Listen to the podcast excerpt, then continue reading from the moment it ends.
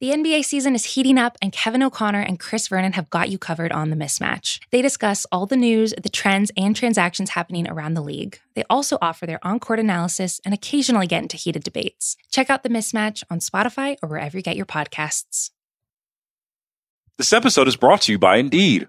We're driven by the search for better. But when it comes to hiring, the best way to search for a candidate isn't to search at all. Don't search, match. With Indeed, Use Indeed for scheduling, screening, and messaging so you can connect with candidates faster.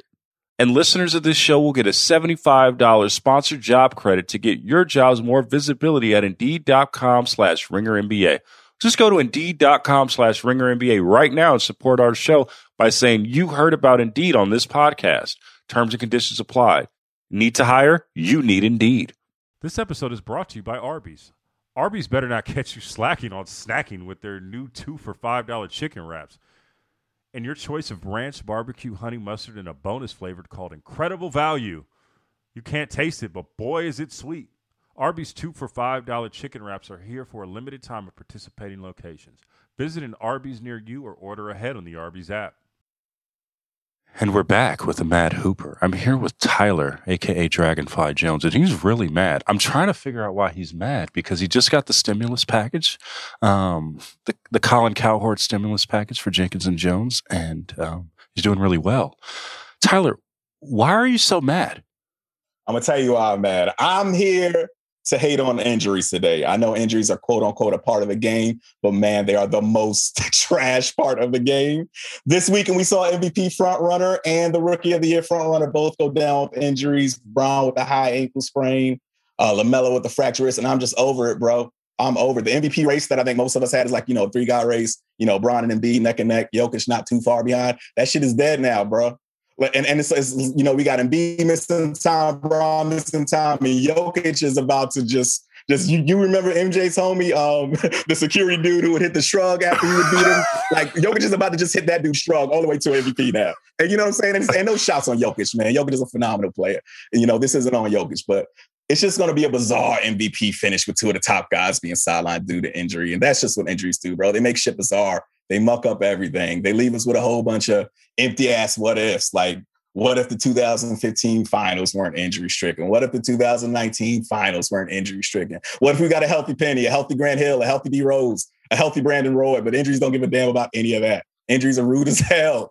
They, they don't give a damn. And another part of how rude they are is how they sneak up on you. I'm watching a Saturday afternoon Lakers game, and then bam, my GOAT LeBron has a possible MVP taken off the board. I'm just sick of this shit, bro. I know I can't do a damn thing about injuries, but I just want them to leave me and my favorite sport alone, man. Please, we're quarantining. I don't have shit else to do. And now you're forcing me to watch Wesley Matthews pick up Bron's minutes at the three. Shit ain't right, man. I'm fed up. And I know that there's absolutely nothing I can do about it but complain. But I absolutely am going to complain. And that's all I got to say about that. Ruins up next.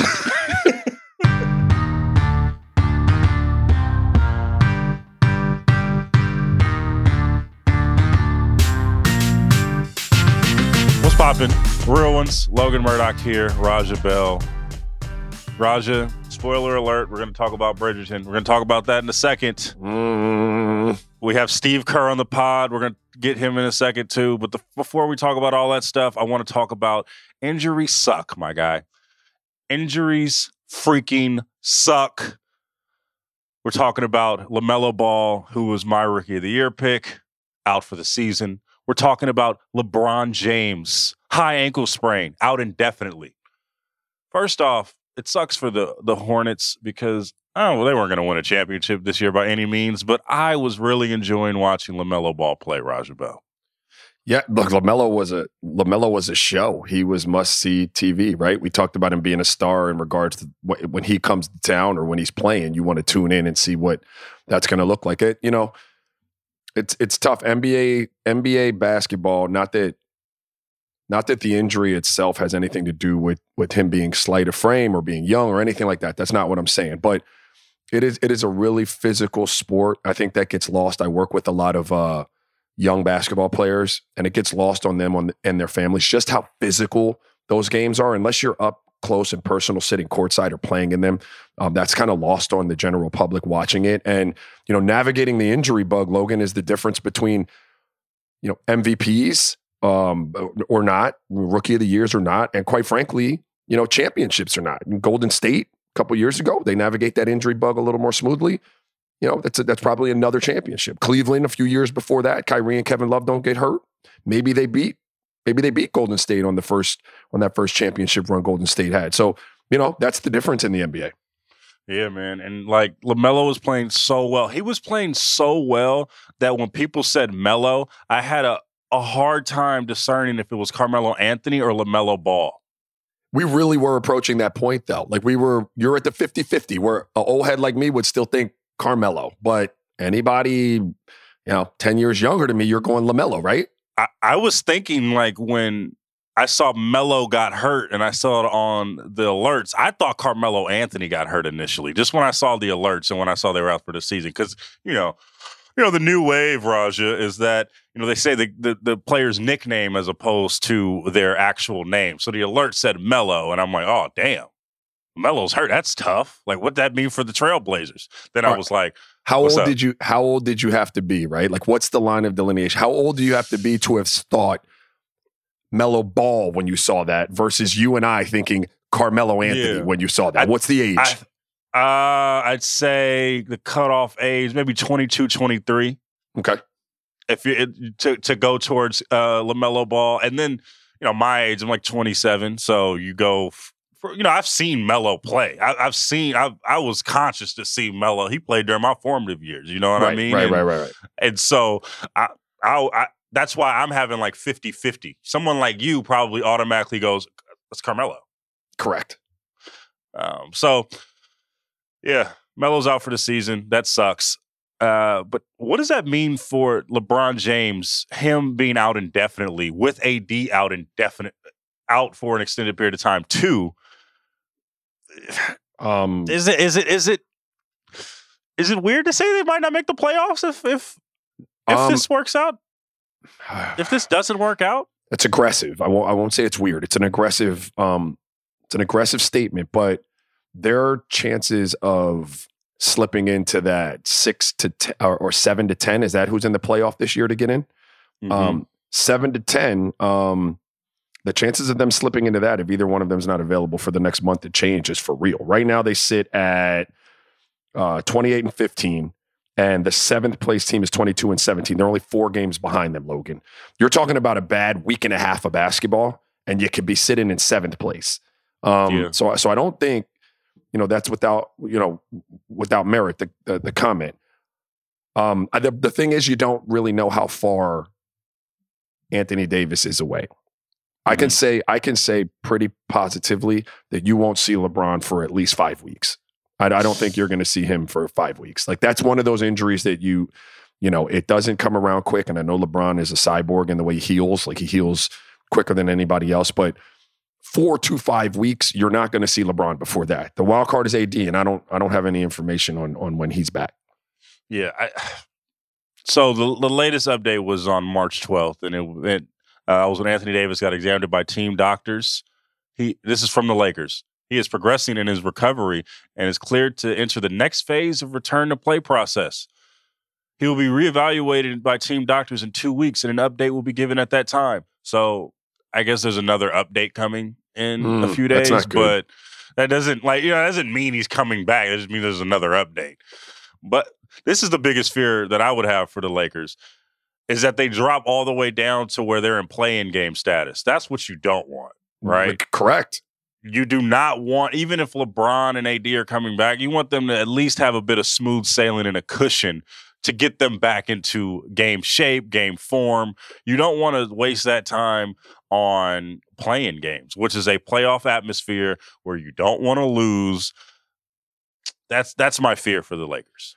That that is the biggest fear um, for anybody in Laker Nation right now. You have a trade line deadline, uh, a trade deadline coming up where you know you're going to have to really think about it if you're the Lakers as to whether or not it makes sense to make a move to protect against that taking place, or if you could score something like Andre Drummond in the buyout market and and be able to keep your head above water until you get those two back. You know who it really sucks for though? If you know if you're sitting there at one and two, if you're the Utah Jazz or the uh, Phoenix Suns, like We're going to work. We're going to secure this number one seed. Typically, that gets us a favorable matchup at an eight seed.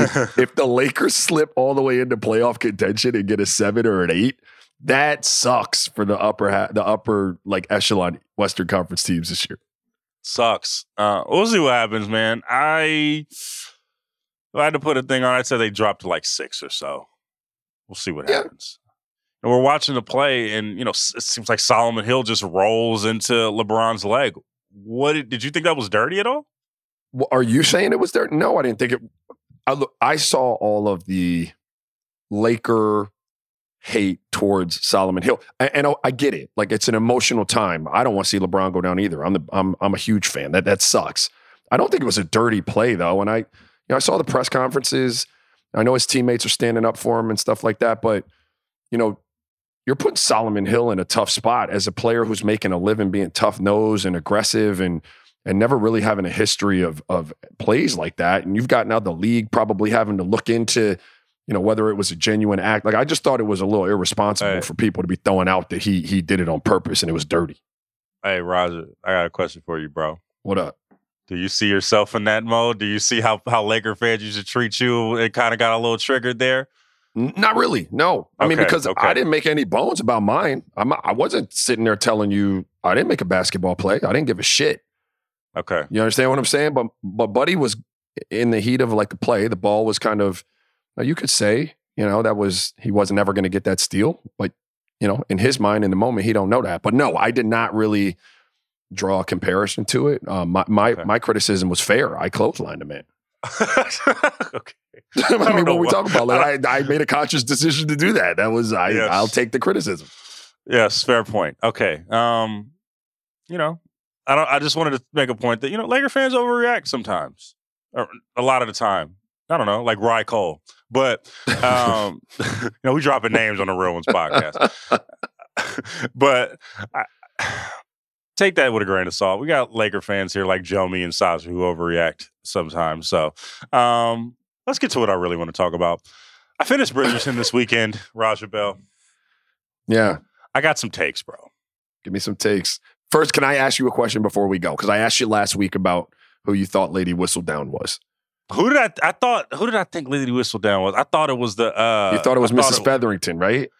I did think it was Mrs. Featherington. All right, go. I was close. You were close.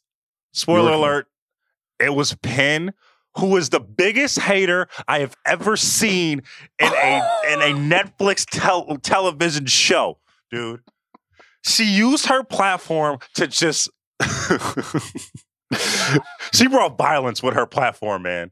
Okay, so first of all, the show made it painfully obvious before I needed to know that it was that who Lady Whistledown was. They let us know who Lady Whistledown was in episode eight, very early, when you know, because I'll I'll say this. Late uh Marina kind of was feeling herself a little bit too much when she was going at Pen, was like, I got your man and I got him, and everything, the whole plan is gonna work because I got him. It don't matter. I'm better than you. Woo woo. And then Pen got into her her little her bag where she was a little little sad, a little mad because her man who didn't even want her at the end wasn't hers. And she was like, okay, I'm gonna show her. And so she got into her Lady Featherington bag, her Lady Whistledown bag, and just turned took it all the way down. And I was just like, that was kind of whack. That was whack because one, you didn't ever have a relationship with this dude, and he didn't even want you at the end of the day. Let that queen be be happy. Let her be happy, okay? And then um But wait, but wait though. Let's first well, of all, okay, all right, cut it off. First of off, all, I, I, yes, let me let me just like Marina Thompson did not divulge to Colin Featherington that she was. I mean that she was. I mean to Colin Bridgerton that she was pregnant. Like so, how what you want Pen to just let the man get hoodwinked? You want? I mean, what's Here's you the thing, though. Here's the thing, though. I, under normal circumstances, I would feel bad because that is out of pocket, right? But bro was gonna take her in. It wasn't like that was gonna be a deal breaker. Bro was gonna take her in if she would. All she had to do was tell the truth. But he was gonna take her in, her and her baby in. you Ready. didn't know that at the time? Pen didn't know that at the time, man. That's playing. That's playing Monday morning quarterback, man. There's a lot at stake there, man. Also, man, that was whack. Pen is whack for that. Pen, Pen is whack for Pen is whack for It's snitching. whack for that. Is that true? Is that would you say? Would you agree that it was whack that she snitched like that? No, but you know what? No, it's not because I mean, He never we talked wanted her. post. We talked post show about how much pressure was on these young ladies apparently during that day and time to be married, um, and their whole existence almost depending on it, regardless of how wealthy your family was. Like it was your sole job, which is really, really sad, and that sucks. But if she's sitting there with with uh, her eye on something, hoping that he's got her eye back, and then this isn't even her family that comes; it's taken into her house. Now she's getting all the shine and all the time she knows that she's pregnant and not telling anybody. I'm salty too. Pen, Sounds I'm like- dropping a dime too. I, I'm like Rico in in in Belly. I'm about to drop a dime on them. hey, I got to drop a dime, bro. I'm- hey, Nah, bro, snitching, bro. That's that's out of pocket, bro. That is out of pocket. Also, which was interesting was when when uh Bridgerton, bro, was trying to get back with Siena. She did the ooh wop and then was like, "Nah, fam, I ain't getting back with you. I'm with bro." I was like, "Dang, that was like, that was wild." I was like, she was like, she was like, "Hey, boo." Go back upstairs. I'll be right there. When Bridgerton, bruh, was like, hey, it brought the flowers, was ready to get his thing. He was ready to get his groove back. He was ready. He was like, we about to start a family. I claim you now. She was like, uh-uh. No. She gave him a little ooh and she and he and she was like, no, I'm back. I'm gone. No. Mm-mm. yeah, and he likes he likes me for me. He ain't asking me to change. So how you like He that? ain't, he ain't asking. But here's the thing. This is one thing that I did. She didn't have to go there. You know why? Because you remember in the beginning, she was like, boo, my lord, my lord, please let me go to the ball. Let me go to the ball. I want to be a part of that. Like, I want to be in your life. No, you can't say that and then double back and be like, you wanted me to change because at the beginning, you wanted to be about that life. That is fair. I mean, that's a fair that's a fair point. That is fair. It's a fair point, right? All right. So, boom. What is what, any season two predictions? What are we doing? What's going on? oh, I don't know. I can't. I, I have no predictions for that. If you do, to hear gets I, found just, out, though. I love the Whistledown has to get found. I don't know how Whistledown that- has to get found out. Well, they're so close now; it's almost impossible that she doesn't get found out. But there's got to be some twist. I feel like without Whistledown as the the the the the narrator of sorts of that story, like I, I- where do you go from there? The whole the whole thing changes. I no? mean, messiness ain't gonna end because Lady Whistledown goes down. Okay, I don't. I don't believe that. yeah, I, I think she has to get found messy. out. They're too close. They're too close to the. I mean, they know who it is at this point. Yeah, man. It's funny because I was thinking like Bridgerton has a lot of NBA connections, man. Like you can't do shit in the NBA without getting leaked. I mean, it's like it was instead of like Lady Whistledown to be like Brother Shams or something. You know what I mean? Brother Shams. That's great. Brother Brother Stein. You know, was. Man, Pete was Pete, Pete Bridgerton, dude. It was dope. I'm locked in. I burn for this show. All right, uh, I'm getting a little ahead of myself. Steve Kerr, next. Ones, holla.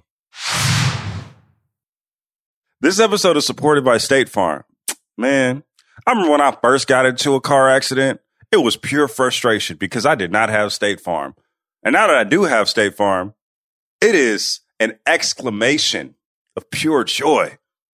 But the only words that you need to remember are like a good neighbor, State Farm is there. State Farm has options to fit your unique insurance needs, meaning you can talk to your agent to choose the coverage you need, have coverage options to protect the things you value most, file a claim right on the State Farm mobile app, and even reach a real person when you need to talk to someone. Like a good neighbor, State Farm is there. Learn more at statefarm.com. What's poppin'? Real ones. Logan Murdock here with Raja Bell. Raja, we have a champion, a former Ringers uh, co-worker, a guy who wears a lot of Vans. He has probably every checkered Vans of all time in life. yeah, man, just an overall cool guy. Warriors coach Steve Kerr. What's poppin', Steve? I'm good. I'm good. Um, how are you guys doing? Good, man. It's pretty good. Is We're that the first? dude. That's the first guest that's ever asked us how Asked we're us, doing, like, right? really gave us like empathy of like what we're doing. like, Like, that's, that's it kinda- genuine, like real talk. I'm good, Steve. Thank you. You're good, Logan, man. well, You- no, you're good? you know, I, I, I was, I was a little worried, Raja, coming on just because I, I traded you. Oh, you Oh, stole my oh, let's right thunder, it. sir. Let's You get, yeah, he was about to. Are we, get, are we getting? Let's get getting right to it. it. We're, we're Right getting right to the the shit, gate. Steve. Right to the shit, Steve. We weren't ready. We had this on the rundown, but you brought it. Let's get right to that. Let's get right to Here that. we go. Here we the go. The original plan was like just full disclosure. Logan was going to break the ice with a nice little anecdote, and then I was going to yeah. come in off the top rope. Like, yeah, I would have learned something too. Except you fucking traded me, like, and that was, and you blew it all up. Oh, Steve, why did you trade Uh, Raja? Let's get right to it. Why did you trade Raja Bell? Yeah, they, they- no softballs to lead it off. I guess I, I brought You this brought on it on myself, yourself. didn't I? You brought I that on did. yourself. I did. That was uh yeah, that was an interesting time for the Suns for sure. And uh when I came in, it was sort of the the tail end of what was a hell of a run, amazing run. And we were we were trying to keep it together. And then I think it was it the year before Raja that we traded Shawn Marion for Shaq. Yeah. the previous season? And then you got Mhm. traded the following season, mid season. Yep. So to be perfectly blunt, you know, we were, I think we were sort of chasing something that wasn't there. We were on the tail end. Things were, were starting to, to descend a little bit and we, we started chasing and uh, made, made some moves that we were hoping could keep us, keep us going. But in retrospect, you know, I, I, I would do it differently. I wish we had been more satisfied with what we were and not been so obsessed with we got to win a championship. We got to win a championship. You know, we we swung for the fences. So first with the Shaq deal, and then things weren't going great, and we traded uh, you and Boris for Jason Richardson and uh, Jared Dudley. Mhm. All good players, like like everybody. You know, everybody involved. Uh, all four, all four of you have had really good careers. JD's still around, amazingly enough, uh, playing for the Lakers, but it was a yeah, it was a difficult time for the Suns for sure, and I know that was a difficult time for you because trade getting traded is no fun. Yeah, but it's you know it's that's part of the business. And and look, it, I mean that year it didn't pan out, but you guys are right back in the Western Conference Finals. You know, a year later. Um, Steve, I did want to ask you. I know Logan's got a lot, but I just okay. So I remember. I don't know if you remember this when you when you got to Phoenix. It was just an conversation we had in the hallway, and you said to me like when you get a new job, like you have a small window of time to kind of affect change. You know, and um, you know when Terry came into that situation. Terry Porter, Yeah, Terry about. Porter. Yeah, great, great Yeah. dude. Like great dude. Mm, Um, mhm. maybe a little heavy-handed on the approach of like changing, make like affecting change. I'm Mhm, curious if like your experience with that um, affected the way you took over in Golden State. Like wh- wh- whether that was something that you drew from when you had a team they had 151, you got them over the hump, but but but like did it shape your approach when you you took over that team? One hundred percent. It it it affected me. I, one of the best uh, things that I was able to do to prepare for coaching was to be a GM because I, I had a a three year uh, look at um, you know how a team operates, relationships within. I did a lot. I made a lot of mistakes in Phoenix that uh, helped prepare me for Golden State. I'm sure Suns fans are like, "Oh, that's great, thanks a lot." but I uh, no, I, I think. Um, uh, looking back, you know, I was young and inexperienced and, and, um, you know, I, I wish I could have prepared Terry better. Terry was a, a as you said, a great guy, um, wonderful teammate of mine in San Antonio, respected, great family man. Like everything about Terry, um, to me said he's going to be a success. But coming in to replace uh, Mike D'Antoni, who had been so successful, particularly with the style of play, you know, that, that revolutionized the sport that is still being felt today in the way the game is playing, being played now, 12 years, 15 years later, whatever it is. That's a tough spot to be in. So Terry, Yeah. you know, we had already made the Shaq trade. So now he comes in and rightfully so. He's like, well, we got to, you know, use Shaq the right way. We were going to have to adapt our style. But for you guys, it was not a fun change because you went from playing this upbeat, rhythmic uh, style, fun style to slowing it down, which in retrospect was too much. And so I definitely saw all that and um, took those lessons with me to Golden State. How does that make you feel, Raja? well, listen, I was I was I was uh, young and inexperienced to put it politely myself. Like I too wish I had handled things different. You know what I mean? Like you, every there were reasons that I got traded. Steve's being nice. Like I was not really happy to the point he just made about the style that was that was being kind of uh, uh, changed on the fly. Like I never dealt with change well, and I could have probably handled that a little better. But you know, it, it is interesting because I mean, I don't coach in the NBA, but just coaching with with youth and in high at the high school level, like you draw on a lot of those experience, right? Like I draw yeah. on my inexperience as a player and some of the things I did when I'm dealing with kids who aren't maybe acting as as I would want them to, you know, and and you kind of mm-hmm. you live and you learn.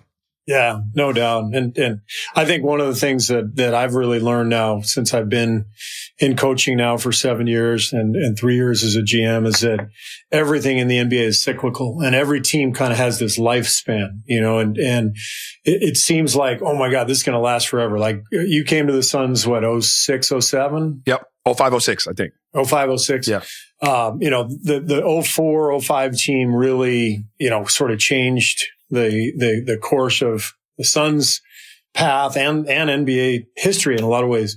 And it just felt like that was going to go on forever. But losing to the Spurs, you know, I think three, three different times in the playoffs changed, um, that dramatic rise to the top and this feel good, joyful team to, all right, now we're near the end of the rope and everybody's getting older and we can't get over the hump. And, and that vibe went south. And, and, uh, as I said, there were things I could have done better to to to improve that. But what I've learned too is that some of this stuff is it's just the hands of time move and things change and and every NBA team goes through these cycles. And it's it's really tough to navigate when you're right in the middle of it because you're not quite sure, you know, is it over yet? Or and we're kind of, you know, we're we're in an interesting spot right now with with Golden State where, you know, we're clearly on the descent uh, that's obvious.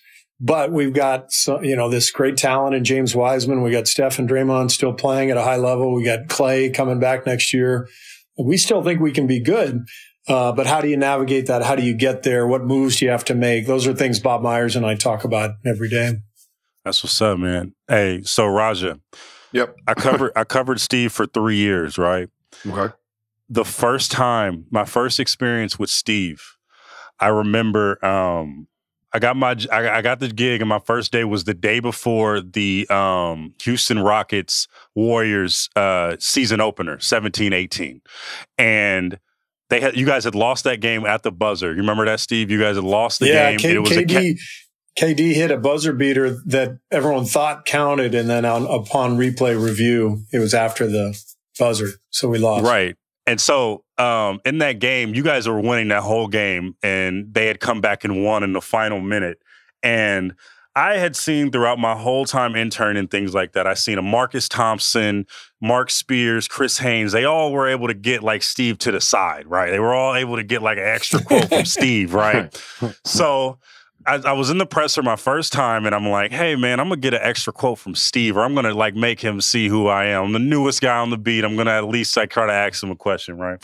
And so my thing was, I was gonna ask him, "Hey, I know you guys. Um, it was a stupid question in hindsight. I'm asking, hey, do you guys just think this win is gonna help? This loss is gonna help you because you guys weren't supposed to win this game. Do you guys think there would have been a lesson and you know losing this game. And I asked him this. It didn't come out that way. It was still a stupid question, but I asked him off to the side. He was about to give me time, yep. and I asked him that, and he goes. He gives me a flash look, the red face that you always see when he's about to give a tech, and he says, Logan, we didn't even say Logan. He said, we played to win the fucking game. And then walked, walked across it, walked across into his locker room, right? That's great. And I and I say all that to say I remember how intense it was when you guys were winning. Granted, it was a stupid question, Steve, but I remember how intense you had to be for that time. And my question is, is it harder to coach when you're winning in a dynasty or when you're trying to build up something that could potentially be a dynasty? Which is the harder coaching job in your eyes? I think every year is different. Um, and so it's not as clear cut as that. Uh, I would tell you the, uh, the first, um, four years of our run, the coaching was way more fun just because we were, we were joyful and, and everything was, was really simple and and uh, no agendas. And then, you know, that last year things kind of went haywire. And so even though we went to the finals, uh, it was difficult. I enjoyed last season when we had the worst record in the league more than I enjoyed that last season when we went to the finals because, you know, we had young guys last year who were, you know, trying every day and working hard. We had a great energy, great spirit, great camaraderie and losing sucked. But, you know, that, what you want is a good vibe and a good, you, you want to look forward to going to the gym every day and seeing mm-hmm. everybody.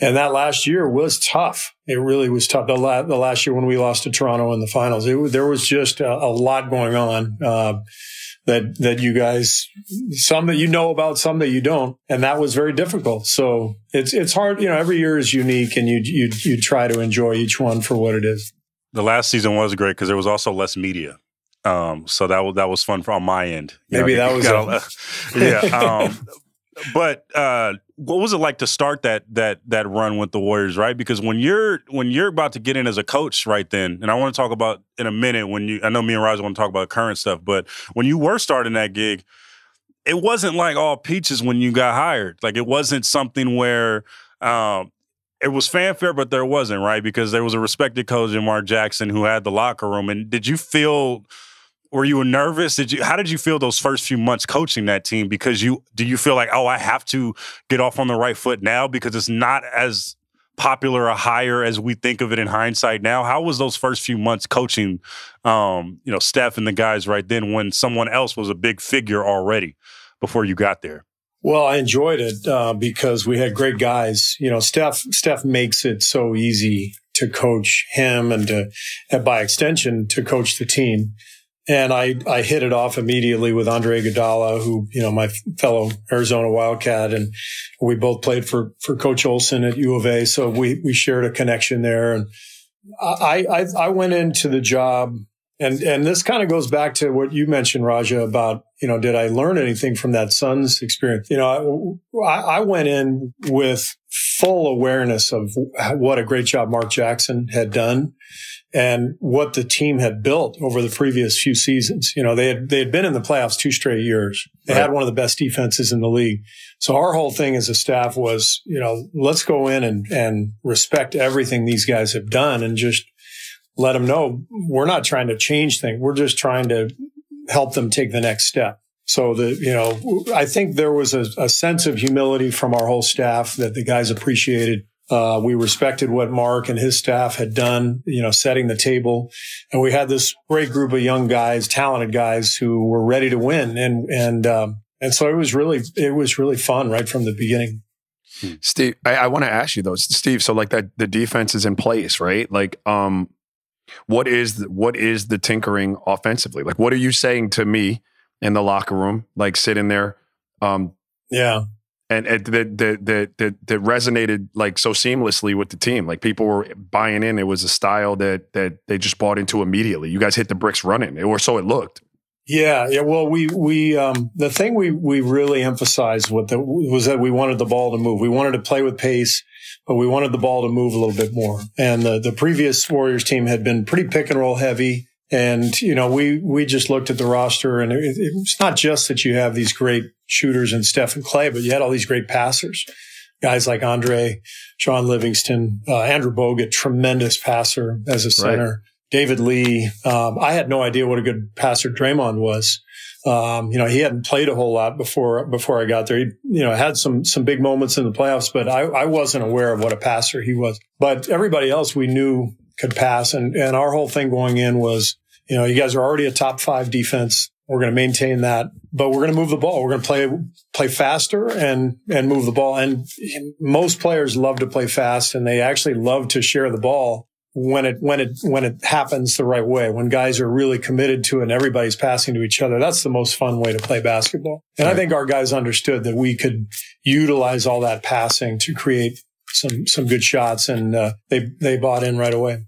What's it like now, uh, Steve, when you're trying to balance trying to develop a young core of you know Jay, Jordan Poole, Pascal, and Wiseman when you're trying to develop them, but also you got Steph Curry who is, you know, he's 33 years old, he's playing like an MVP level, and he's at his peak. But how do you balance those two things? One guy wants to win a title right now, and then these other guys right. still need to develop enough to get to that level. How do you balance that as a coach right now?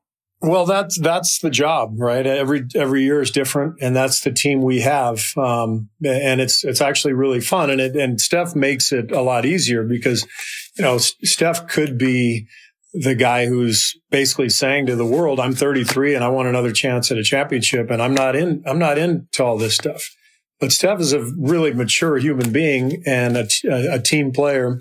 He also understands that it's one thing to say that uh, it's another thing to do something about it. Like if, if there's a move that we can make that's going to make us a championship team, trust me, Bob's going to do it. So this, this theory that, uh, you know, we, hey, we have to, you know, we, we got to win a championship while Steph's in his prime. Well, hell yeah. You know, that's what we're trying to do. Tell me the move that would allow for that, just like that. And, uh, and I would offer that, you know, maybe developing James Wiseman and bringing Klay Thompson back next year and uh, bringing along our young group and, you know, having a, a you know, a, another potential two first round picks next year. I would argue that's a pretty good path, not only to, to try to win a, a title, but, but to set the, the team up for the next decade. And the great thing about Steph is that he, he's mature. He understands all. He's, he's realistic. So you know, we're, we're, we're doing what we think is best and, and Steph is, is enjoying the process and we're, we're, we're, we're all in it together. Um, I, yeah, I, that's not really a question, but I actually think it's some, you know, there's blessings in disguise sometimes, right? And the fact that you don't have Klay there gives some of those young players an opportunity to develop and develop yeah. chemistry with Steph. So when the window opens again, when Klay's back, that's some of that's already been taken care of. You know what I mean? Like, you know, and if you have a leader no like a Steph and like a Steve Nash and all the great ones, like they're able to kind of understand the process you're going through. Yeah, no doubt. And and you know, I think back to uh, the Suns, and you know, you mentioned how how powerful a leader Steve was. I mean, there were really three different versions of those Suns teams. You know, you were on the middle version. The first one uh, with Joe Johnson at, at right. the at the the shooting guard spot the year before you got there. I think you replaced Joe, if I'm not yep mistaken, right? So that was kind of the first iteration. And then your group um, that included Boris Diaw, who nobody knew about. But then, you know, Amar'e was out for the year with the, the, knee surgery and Boris becomes the comeback player of the year and unbelievable passer. And, and, uh, and you guys had an amazing, uh, like three year run, um, mm-hmm. and, and a couple of near, near finals berths, um, close calls. And, and then after we, sorry, after we traded you, after we traded Boris, just going to keep doing uh, it, huh? You keep doing it. after we're going to keep talking about it, uh, you know, and then we we've made that big shift, trading, uh, you know, Shawn Marion for for Shaq. Um, well, we had that third iteration with, with Channing Frye shooting threes and, you know, Jay Rich at the two, and that team made the conference final. So yeah. that's the power of a, of a leader like Steve Nash, like Steph Curry. They make it possible for you to build anew and, and whether it's an extension of your previous team or, or a brand new team. I mean, if you still have that guy in the lead, he's going to, he's going to turn it into something really positive. And I think that's what, what's happening with Steph that's that's that's really funny. Also, Steve, just tell him to put some respect in your name. After you traded him, y'all went to a Western Conference Finals. Okay, I tell him that. to relax. tell him to relax. That. Okay, I said tell him to relax. oh, you brought up you brought up a point with um with you brought up Wiseman and um. Mm-hmm when you when you were talking about him, I know that he he has uh he flashed early. He was really good. I actually hit you. Was like, yo, I saw the the coast to coast dunk in Detroit, and I was like, oh, this dude is this dude is next level. Gets in, right. gets injured, um, and then comes back from uh, All Star break, misses two tests, and you have to sit him down. What went into that decision, and how do you think that that, that will help him in the long run? And wh- what made you say like, okay, I'm going to sit him down for most of the game when we get back? Well, you're only a young, impressionable uh, player one, once in your career. And one of the things you have to learn right away is you got, you got to handle your business and you got to take care of everything. And so James has basically done that, but missing those two COVID tests put us behind the eight ball because then the league didn't let him practice. Um, that, you know, the, the practice that where you come back from all star break, which is, a crucial practice because everybody's, you know, been, been on vacation for a week and you got to get your legs back and you got to go over some things. And so uh, it, really it was him missing practice that led to that decision. And I wanted him to understand that, um, as a player, you got to look at that text every day. You know, if you, if, if, if you have a team function, it's going to be on that text and you got to do it. And that's part of being a pro. Great thing with James is he, he is an unbelievable kid. He's 19, but he's, uh, he's really mature. He's thoughtful. Uh, we have a great relationship. We talk every day. He's so respectful and, and he, he doesn't take coaching personally, you know. Um, and Raja, you know what I mean by that? Like sure. some guy, young guys, they think coaching is criticism and it's anything but. It's, you know, my job is to, to help James become the very best player that he can. And our staff is committed to that. So he understands that we're just trying to help him get better. And then I think the biggest thing with James is, you know, he's 19, big guys without any college experience. They don't come in and, and dominate the NBA. Um, he's having a better year than Kevin Garnett had, for example, when Kevin was a rookie. Uh, you can look at look at the numbers, watch the tape. James has had some moments, um, but he's got a ways to go too because um, you know he's he's experiencing all this stuff for the first time. Yeah. How does it? How is it for you to coach Wiseman when you know he has an injury, he has a um, you have to sit him down for most of a game, but he see he's playing. He has spurts where he's really well, but he's also seen other rookies like Anthony Edwards and LaMelo Ball having success early. And how do how do you make sure he's good as a young guy, where he's not always comparing himself to somebody else's right. journey? What do you do f- to help him out and help him guide him through that journey when he's seeing other guys get more success faster than he's getting?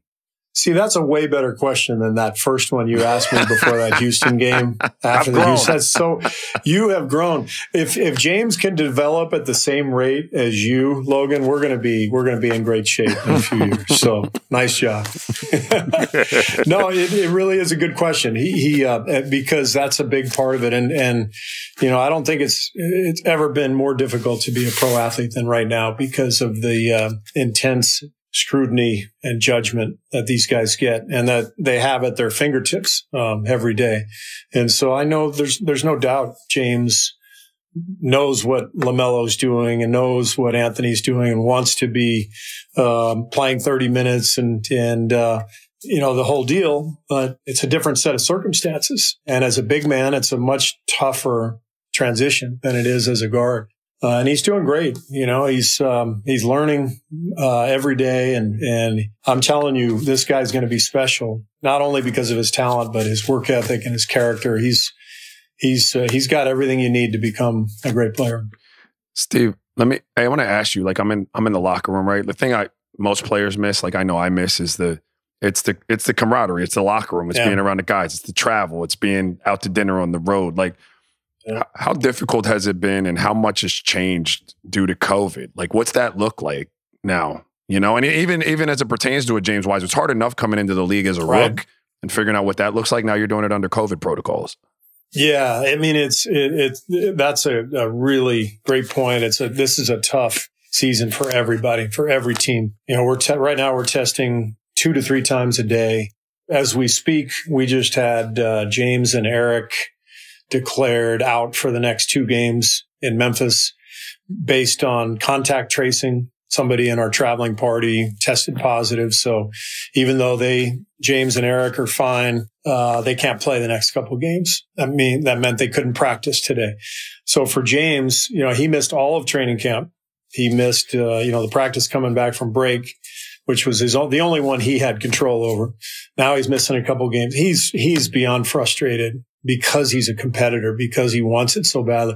But for the rest of the guys, it's, you know, we're, we don't, to your point, we don't have team dinners. We don't have the team building stuff. Uh, we, we've, over the, over the years, we've done all kinds of stuff on off nights. You know, we've gone bowling, we've gone to movies, ton of team dinners and not being able to do all that is, is huge because you just don't get that bonding and that, that stress release. Yeah. Yeah. That's that's that's, that's, yeah, that is tough, man. I mean, you're sequestered. I'm assuming you're sequestered in your hotel room for a week, right? Yeah. For the most part, I can imagine that's that's pretty um, pretty tough. I hmm. um mm. I remember uh, talking to you and um I think it was Portland 2019 after you guys had go, or had clinched to go to the playoffs, and we were ta- or clinched, clinched to go to the finals um, against Toronto, and we were talking about Draymond, and you were talking about the evolution of his leadership style and the evolution of how you have dealt with Draymond. Um, how is it? How is it more of a partnership now, and how have you guys um, been able to coexist now? Because at first Y'all two was out here going at it, Steve. You guys were really like at each other's necks. We, and now, we, we were. Yeah. So you call, you said knockout, drag out fights to start. You know, I'm sure you're. You know what I mean. I'm not sure that wasn't at that close to hyperbole, but how was it? How was it evolved now to a partnership now?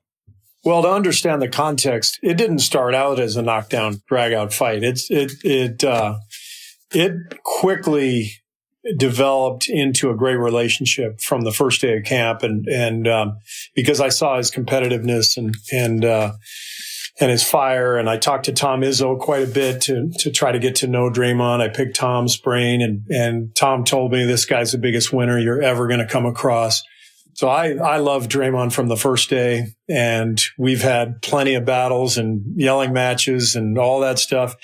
But that doesn't mean we, we ever stopped loving uh, each other. We have a g- great relationship. Now it's more of a collaboration. Um, mm-hmm. Frankly, you know, uh, when I came in, I was expecting to start David Lee. David was a great player in his own right, all star, and David got hurt in camp, and so we let uh, Draymond start first part of the season, and he was so good that uh, David never got his job back. And so during that whole span, you know, Draymond was so fiery and competitive and, and, uh, I was, you know, I was a new coach. I was, I was, you know, getting, I think I led the league in technicals that year. I mean, we were, we're actually a lot alike, believe it or not. We, we come from different backgrounds, obviously, but we're, we're very similar in terms of our competitive nature. So we butt heads sometimes, but we're collaborating now more than ever. We've had a fantastic season together. I've, I've never enjoyed coaching him more than I am right now, just because he's got a, a wisdom now that's added to that fire. And he's been a great leader for, for our young guys. And, and he's had a great year. He's playing really well. Why, why is, why do you think that, um, people, I remember when, after you guys, uh, when, when Kev left and when you guys are going on a younger, uh, when you guys are trending younger, there was like talk that maybe Draymond is too competitive to put his arm around guys like that if they don't really, the younger guys and rookies. Will he have the patience for a rookie? Um, why were why was everyone wrong about that? Who thought that? when uh, with Draymond's relationship to rookies. How how does he? Uh, what don't we see with him when rookies? And uh, how has he helped with Wiseman's development and Poole's development and Pascal's development? Um, how has he done that? He's got a good mix of uh, pulling a guy aside and and um, giving him advice and yelling at him if if he's not doing the right thing, you know. And and in the middle of games of a game, you know, he'll he'll yell at those guys. In fact, Draymond actually got kicked out of a game this year for yelling at Wiseman. Remember that one? I do remember. it was against one. the it was against the Knicks, and he was he was mad at James for not coming to meet the pass, and he started yelling at James, and the ref thought that he was yelling at at, at him and uh, Draymond got tossed. But he's just got a good mix of, um, you know, the guys, the guys on the team love him and they'll, they'll do anything for him because he, Draymond is the most loyal person you'll ever meet. He's a, he's a fighter. He's a winner. He's a champion. Um, that's who you want to go to battle with. Mm, that's, that's, that's real. look, so I know, um, Steve Nash was coming up and he was spending a lot of time with you guys kind of like in a yeah. I don't know what would you call it? A consultorial role or like I don't I don't know what it was but did you see the job um in Brooklyn? Like did you see him coming back to coach? And second question I guess as a follow up would be like once he took it because you guys sound a lot alike when I hear you guys talk about you know philosophy and how you approach things and so on and so forth. Like what did he did he pick your brain at all when after he took that job? Um after he took it, not not a ton. We we talked for a few times. I was surprised he took the job. First of all, um, so was Raja. That caught me off guard. Yep, you were too, Raja. Yeah, I mean, yes. he, you know, he was loving his life in Manhattan Beach, and he's got a big family, young kids, and um, but it was a pretty intriguing spot that's not going to come around often. That kind of talent, living in New York, and and working with Sean Marks, you know, who who he loves, and and uh, so he did call me like the day he took it, a couple hours before it was announced, he, he told me I was I was surprised, but you know, it did not surprise me that that Sean hired him because I think Steve is perfect for for coaching. You know, uh, how could the players not respect a guy who's a two-time MVP and yet has this humility and emotional intelligence that Steve has? He's the perfect guy for that job because there's a lot that could go wrong there. And he's, it seems to me, he's just really running that ship smoothly and, and doing a great job. I think he's honestly, if, if it all goes right, you know, I think he ha- is in the running for coach of the year with all the stuff he has No to doubt. juggle. Um, Yeah, no doubt.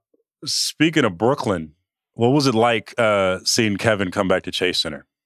Kevin Durant. Number one, it was it was great to see him healthy. You know, um, the way everything ended in Golden State was so devastating. You know, for him to uh, to put everything on the line in the finals and then uh, you know tear his Achilles was uh, heartbreaking. So you know, we saw them opening night in Brooklyn, and then we saw them again at Chase. You know, a, a month ago or so. And I'm just you know ha- happy to see him playing again and playing at a high level. I think that's the main thing. You just you want guys to be healthy. You want them to to be happy. Kevin looks like he's both, although he has missed the last couple weeks, which is concerning. But hopefully, it's nothing serious. But uh, I think everybody with Golden State is genuinely happy for Kevin because of the kind of person he is and and what he did for for our organization was part of you like, yo, man, he, he, you know, he was supposed to play here at Chase Center, man. Like this is he came to the thing. There was no party that was like, oh No. man, it's amazing. not at all not at all Are we gonna get all. messy? Am I gonna, are we getting messy now? Are we gonna get messy? I think we're getting messy. We're, We're getting gonna get messy, messy? Raja. We're definitely getting messy. All right, I had a question. I'm gonna ask another one then. Um, sure KD, obviously, those years, no one would trade those, right? Like those, those are great Right. years. You guys had great success and all that. Can I, can I make a case though? Not, not, not Steve Kerr, but can I make a case that KD being there may have, to some degree, uh, cast a shadow on Steph's, or maybe slowed down the opportunity for Steph to like squarely take the mantle. Like the league was trending. Like when I was with the the Cavs, what was it, 14, 15, you guys beat us in the in the finals. You know, it just feels like it was supposed to be the face of the league, and then maybe, you know, he got a little bit of the shine taken away by KD, and then you know now there are all these stars, and I still think Steph is phenomenal. Like he's playing at an MVP level, but could I make the argument that KD being there maybe did that to Steph a little bit? Uh, You could you could make the argument as an as an observer of the league, but if you knew Steph, you would understand that he valued winning way more than any of that stuff. Um, Sure. He you know he won back to back MVPs in 15 and 16. 16 was unanimous, but we lost Game Seven of the finals at home, devastating. And um, for Steph, it was there was never even a doubt. Like let's let's win like let's give ourselves the best chance to win. And, and obviously adding Kevin was just an incredible coup. Steph, I guarantee you didn't care one bit about, can I win another MVP? Am I going to still be, you know, the face of the, I, I don't think that stuff really mattered to him. He had already done all that anyway. Right. More than anything, he just, he just wanted to win. What was the biggest thing you learned about yourself trying to manage all of those personalities, right? Because you have Kevin, who is is um, one of the best players, if not at a point in time during his run, the best player in the league when you guys were uh, on the Warriors. And you have Steph, who is a two time MVP. Then you have Draymond, who is we both know Draymond. How do you? What did you learn about yourself coaching that group and that nucleus? Well, I, I, I, didn't have all the answers. You know, I, I, I learned that. I mean, I, I, I think I knew that already, but, um, the first few years were really smooth. The first, first couple years with Kevin were really easy. You know, he transitioned so easily into our game. Took him maybe a couple of months to feel comfortable with all the off ball movement. And I think he really enjoyed it. And so the, the those first couple years, it was, it was a dream. It was fun. Um, it clicked. It was beautiful to watch. I don't think basketball has ever been played at a higher level as that, uh, that 17, 2000, was it 17? Yeah, 2017 when we beat Cleveland in five. Those games were ridiculous. I mean, Kyrie and, and LeBron and KD and, and Steph and all the talent out there shooting everywhere. I've never seen the game played at such a high level. They were incredible. Uh, Cleveland was incredible. I, I thought they were a lot better than they were the year before uh, when they beat us. So it was amazing those first few years, but that last year got tough. You know, um, I think it's well documented. Kevin was not happy. Things just weren't as joyful for us on a daily basis. I think the the grind, having been at the top of the mountain for three, four years, uh, took its toll, and it was a it was a real challenge, and and um, it was not an easy thing to do to to try to keep things light and loose, which which is the way I I like things to be, and uh, so I learned I didn't have all the answers. Was How? when you when you got the news? Hold on one second, Raja. One second. When when you got, let's, hey man, listen, just respect, go, relax, man, relax. Just go. I'm in my bag right now. Relax. um, when the when you did get the news that he was leaving, um, you know, I mean, everybody kind of like sensed that he was going, but did you ever feel like, hey, man, there may have been something I could have done different. You know what I mean? Because I know that that comes through when something doesn't go your way. You feel like, hey, man, maybe yeah. I could have did something to change the outcome of this. Did you have those feelings when you got the official news that I'm he's about to leave? No, no, we knew he was going to leave um, long before the summer came. We could just feel it. You know, he wasn't he wasn't happy. It, I, I think in the end, I, I think he had to figure out what he wanted. And I think, um, in my, in my view, I think Kevin realized he wanted to go to a new challenge, you know, that, that he wanted something different. And, um, who could, who could argue with that? Yeah. So it was, it was a foregone conclusion. And, um, there was never a moment of, man, if I had done this, if I had done that. This was just, you know, what, what Kevin wanted. And, and as I said, um, everybody, team management, owners, everybody wished him well because those three years were were an incredible run. Man, that's that that now that's really kind of you know fascinating because you know from the outside looking in, you we wouldn't have known you know as as early as you all did, and at the end of the day, he still put it all out on the line, like in that playoff yeah. series, injured the way he yeah. did, you know. And I, again, this isn't really a question, but I had a similar experience with with Phoenix, having torn a calf and then having to weigh like you know, am I am I all in trying to win this championship here, or is my future, you know, what's most important? And so, yeah. like, you know, that that's got to be interesting. How hard was that? Like the decision behind the scenes, whether he played, you know, versus trying to, you know, protect his career. How, how hard was that for you guys? Uh, you know, the the decision um, was not actually that difficult because we left it up to the medical professionals, and you know, we had our team doctors, we had. Uh, Kevin's own private doctor who he sought um, a second opinion from. We had our trainers. Um, you know, everybody was um, was on board, feeling like it was safe, and um, devastatingly, it turned out not to be the case. And it, it, was a good reminder to me. And if there's a regret for me, um, that would be it, you know, in terms of, you know, uh, Logan, you asked, you know, could I have done anything differently? That's, that's the only regret that the reminder that you never know in medicine. You never know with the human body, right?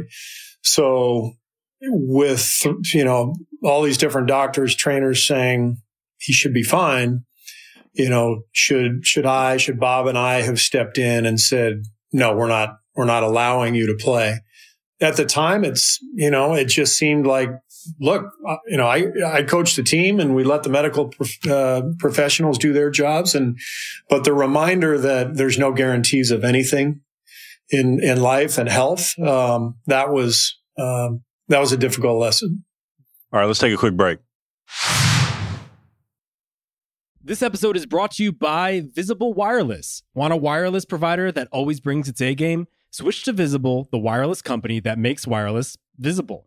Get a one line plan with unlimited 5G data powered by Verizon as low as $25 a month every month, taxes and fees included. And as if that wasn't already a huge win, you could use promo code RINGER20 to receive $20 off your first month just for listening to us talk about basketball. Not bad, right? You don't need more than one line of wireless to save. Just switch to Visible at visible.com and use promo code RINGER20 for data management practices and additional terms. Visit visible.com. The Visible monthly rate is $25 per month. This episode is brought to you by Arby's. It's 3 p.m. and dinner is still hours to come. Maybe lunch didn't quite hit the spot. That's where the new two for $5 chicken wraps from Arby's come in. Available in ranch, barbecue, and honey mustard. They're perfect for the afternoon snack attack or as an add on to your meal. Arby's two for $5 chicken wraps are here for a limited time at participating locations. Visit an Arby's near you or order ahead on the Arby's app. All right, time to get messy, man. Did you feel that when in the finals, when Kevin came back, you guys are still down 3 1? Did you guys feel that you were going to win that series? Because I felt that there was a chance. The way he came out in game five in Toronto and the way you guys won that, I had thought there was a chance you guys were going to win that series against the Raptors. Do you feel that way? And I, even when you guys came back to Oakland, I felt like if y'all won that game, you guys were going to win the series. Was there a, a was there a, a collective feeling that hey, we still have this. We have a really good shot at winning this, even down three one. Oh, of course. I mean, you got to consider the context that you know this team had won two titles in a row and had a, a deep level of confidence. So I think everybody felt like we're going to do this. But I, I don't want to say that at the expense of uh, what Toronto was able to accomplish because they were amazing. They were fantastic and they, they deserved it.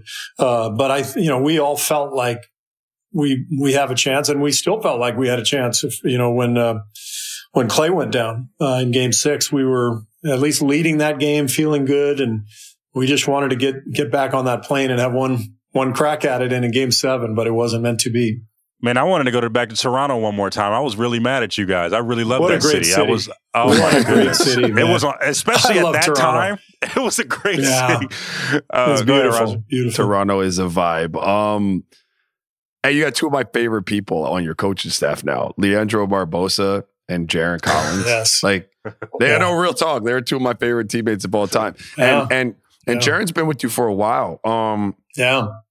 Head coach soon, one of these days. Is he I mean, you know, I don't know. Like how he's good definitely is he? interviewed a couple I think times. he he should yeah, he's been interviewed a couple times. He came close uh, last year with Memphis when they hired Taylor, Taylor Jenkins he's I think absolutely he he should be uh, a head coach in this league. I love uh, Jarron. He's uh, he's humble. He's smart. He's funny. He's uh, quirky. he, he he loves the game. He so loves great. to study the game. He's a great teammate. Absolutely, he should be in the mix for any job that's that's available. Dope. What and what is L what is LB doing? Like I just need to know. What's oh he doing? my god, What's L, he doing? LB is LB's the best. I mean, he brings the best energy. First of all, he could still play. He, you know, I don't, I don't know how long he would survive the grind of the NBA season, but if we put him into the game tomorrow night in Memphis for, for 20 minutes, I guarantee you he would play well, score 10 or 12 points in transition, make a couple steals. Like he can still go. Right. You know, he, uh, he's been playing professionally the last few years in Brazil. So he, you know, he's played in the, in the uh, World Cup uh, two summers ago. Like he's still got it, uh, but he's transitioning, you know, into the coaching world, and he's got the best energy with our young guys. He's in player development on the court. He plays in a lot of our three on three, you know, post practice stuff that our young guys uh, t- take part in. He's just got a great way about him, and he has a current knowledge of the players who are out on the floor because he played against a lot of them, yeah. you know, three years ago. So he's doing a great job. No, I just, I mean, I know Logan's got a bunch of stuff, but I mean, I imagine that's got to be really important when you're talking about kind of, you know, a staff and and kind of, you know, it, it getting kind of tiresome at times to have that fresh blood, especially in the coaching staff that Yeah. comes in there with his type of infectious energy, because it really is infectious, right? Like that's got to Yeah. be great for you guys as a staff. you need that uh, on a roster and you need it on a coaching staff too. You know, you really do need a new voice, um, fresh blood, however you want to put it. And so LB has provided that for us this year. He's been great. It's crazy when we have this Suns talk because, as you know, Steve and Raja knows, I grew up a Laker fan and I hated those Suns teams. But oh, the more stories that Raja tells me about, like we were supposed to get um, Boris on the pod one, that like like we're supposed to get Boris on the pod at some point. So he texts Boris and is like. Yo, is this your number? Can you come on the pod? And the text back was, rah, rah, I'm on my boat in Panama. When do you need me? I'm like, yo, you're a legend. I love this. In hindsight, this uh, the Phoenix group is one of my favorite groups of all time. In hindsight, love that group. I, I'm I'm very happy with my life, but if I could be somebody else, I think I would be Boris. Yeah. That guy lives. He lives. Hey, what did I say? Right? To, what did I say to you post show? You and Sasha last last uh, two episodes ago. I said I love my life. I said verbatim what you just said. I love yeah. my life, but if I could come back as anything else, I probably would do what Boris is doing. Yeah, man. Yeah. I, I love. I would. I love the Phoenix Suns in hindsight. Um, how is uh, how's Klay doing? Because I know last year you know, he was hurt in the same position, but he wasn't around as much. He he would come on the LA trips. Yeah. I think he went to a Phoenix trip or something like that. But how is he now? I know he's with the team a lot more. How are his spirits and how quirky is he right now? You know, now that he's um now that he's like not playing and but still around the team. How's he doing? He's, a, he's another quirky he's dude. Doing, he's oh oh yeah, no, Klay's, a quirky Klay's quirky. Klay's quirky. he's funny. He is Klay's got the driest sense of humor.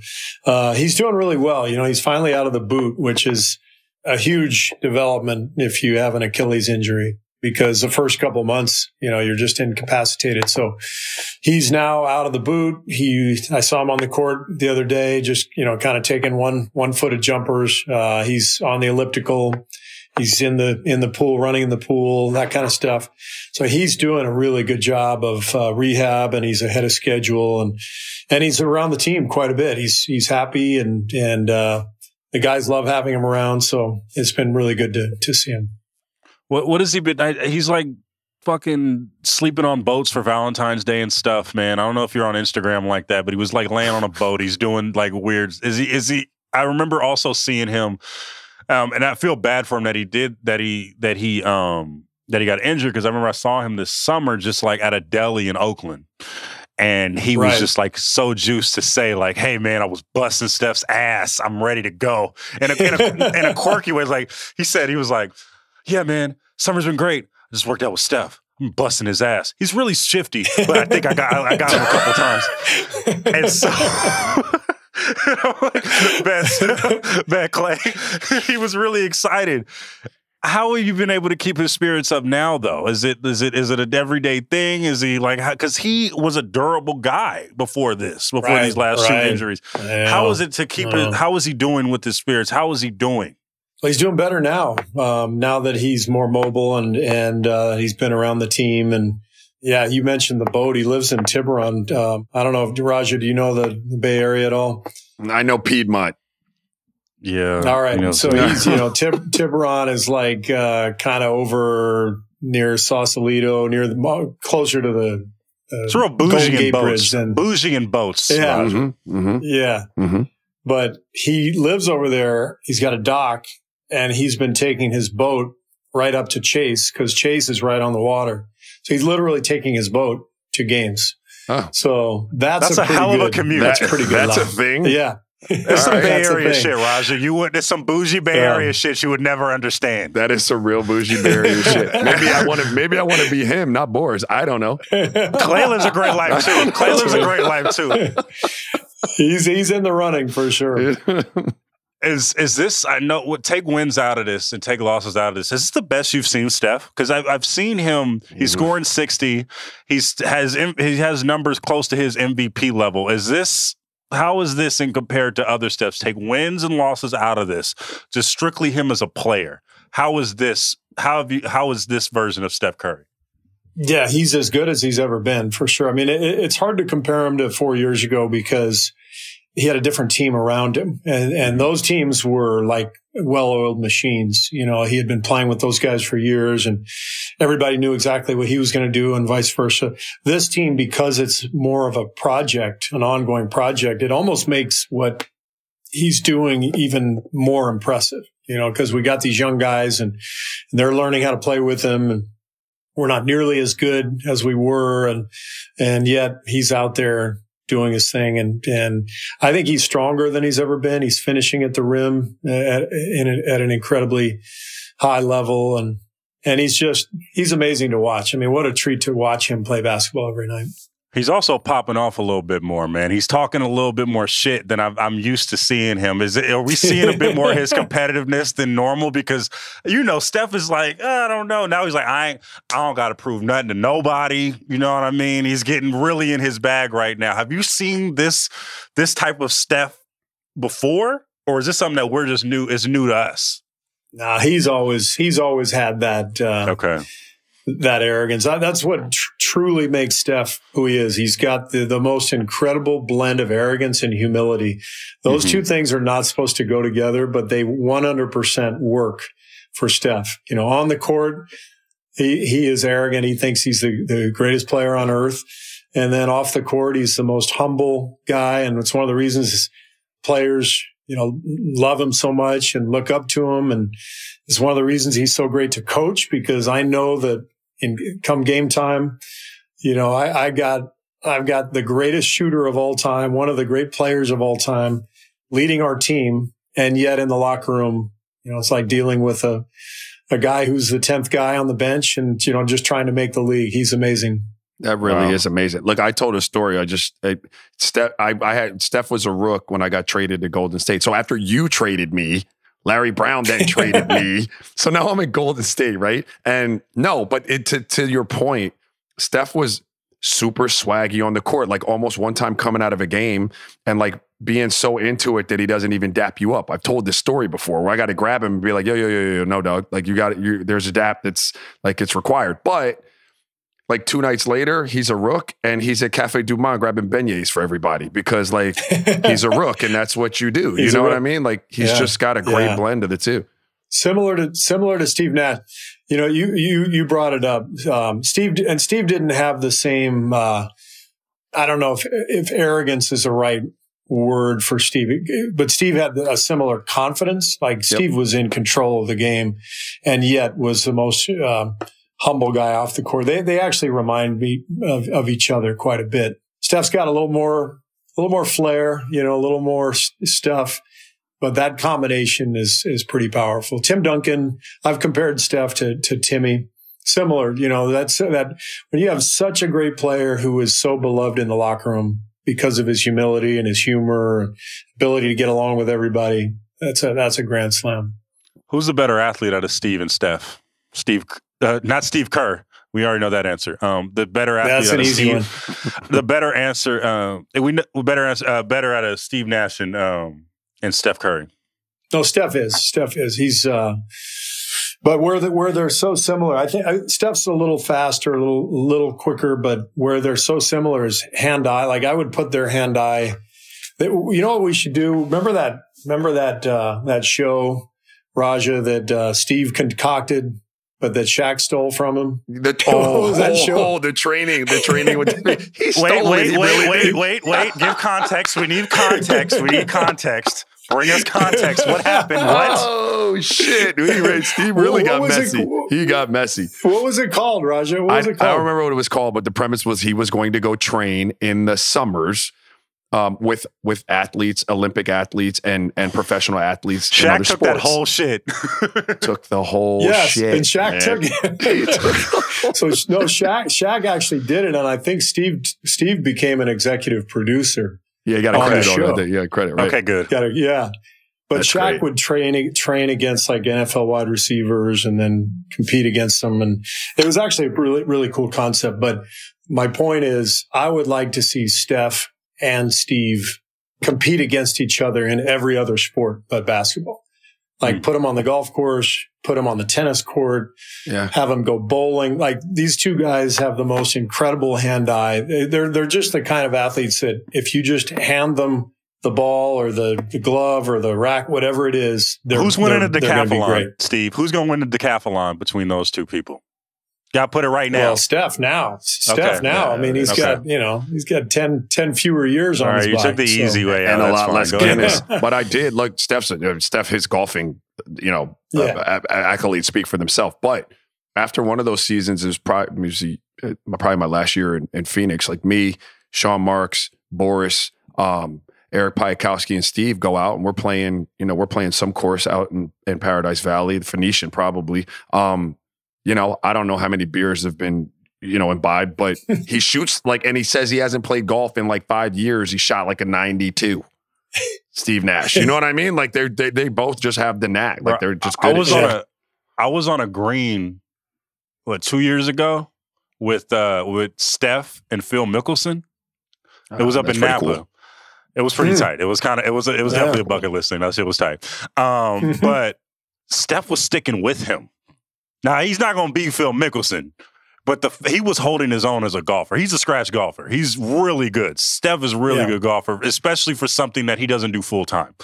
Um, but uh, I have a question for you, uh, Steve.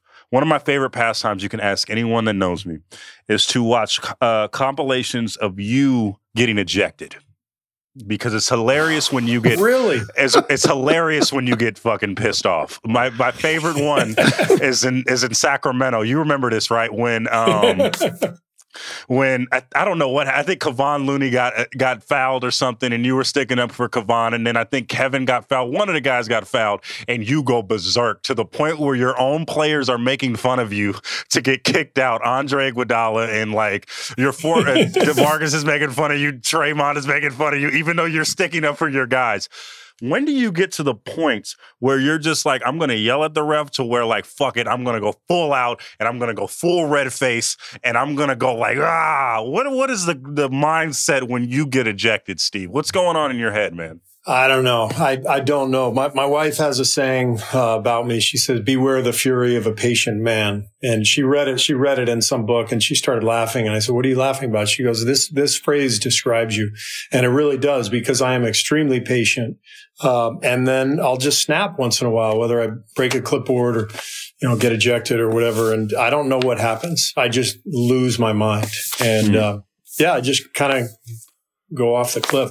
I remember that one though. Uh, Demarcus was actually playing for the Kings at the time, Yeah. and so when I got tossed, he looked right at me and he waved. He, he's like, "See you later," and we laughed about it. You know, a couple of years later when he came to the Warriors and uh, and joined our team, we had a good laugh over that one. My top two ejections for you is the Sacramento one and the one in Portland before the All Star break. I have a I I've love only seeing you I've get only ejected. had I've only had three, Logan. I've only had three total in my. Two of them were in Sac, by the way. I'm not sure what it is about the Sacramento trip. I don't know. I don't know. in and man. out Maybe burger uh, around the corner. No, he got to go on a you bus. must have gotten ejected once or twice. Oh, me never. career. I was gonna say you sound just like me, except without the patience. Like I just lose my shit. Yeah. It's just. No patience no patience, just losing Yo, shit you everywhere. say that you, you shit. say that you get you say that you get ejected three times, but that doesn't mean like that. That just takes away all the times you've gotten mad at a ref, and you probably should have Right. gotten ejected. And That's you got true. yes, That's true. So it's it. I love that. but I want to. Uh, no, no, no, no, I- Fact check. No, Oh, I- I- you you got Yeah, of, right? of course. Marc Iavaroni, Yeah. Marc Iavaroni, one of my favorite coaches, by the way. He writes me a letter. This is New Year's. We're traveling from Detroit to Chicago. All the families are with us, right? And we're all gonna go out and have a great time. And I get to my room in Chicago and there's a note under the door, right? And so I'm like, who the hell would be like sliding a note under my door? I open it, you know, dear Raja, and it goes through this stuff, and he he's concerned that my temper is going to eventually like cost us. He's written me this whole handwritten letter to that effect, right?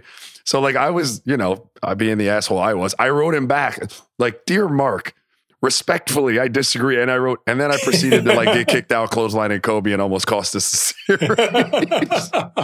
yeah, man. he Nah, was bro. right. he was right. At the end of the day, Mark was right. Yo, Oh, are you goodness. are you at, at some point, Steve? Are you gonna go back to when you when you ever you finish coaching? You gonna go back to the booth? Is that something you're gonna back go back to doing? Are you gonna be like Raja and like maybe do a podcast for the Ringer at some point? What are you gonna do when it's when it's over? What are you gonna do? well, that's what I did during the. Uh, that's what I did during the pandemic. You know, Yeah. Pete Carroll and I did a podcast. We had we had so much fun with it. Uh, I have no idea what what I'm going to do. Um, You know, I, I'd, I'd like to keep coaching for a while. I I love this job. Uh, my kids are all you know grown up and out of the house and everything, or at least out of college. Uh, They came back during the pandemic, so. It, but it, it's no, this is a great uh, great job, and uh, who knows? We'll see where it all goes. Now, the most important question of this podcast, Steve, um, I know you watch Succession. I'm a big Succession fan. Is Kendall Roy going to take over the business one And is he going to be successful at it? I have my doubts. I want to know your answer on this, Steve. What the fuck is going to happen? We need a prediction right now. I don't think any of the four kids are capable of taking over the company and, and being successful. I think that's fairly obvious given the the show's progression to this point. They're all quite flawed. So uh, I, I, do think that Kendall will take over, and I think uh, all hell's going to break loose. There's my pr- prediction. And like what, always, what Lo- is Logan is going to, and like always, a Logan is going to have to save the day. It is a great show on HBO, Raja, that you need to watch. You should really? catch up. Honestly, it's two seasons. You, you, by the time they, by the time yeah. this happens, you should be able to catch up. Oh, Go in, lock in.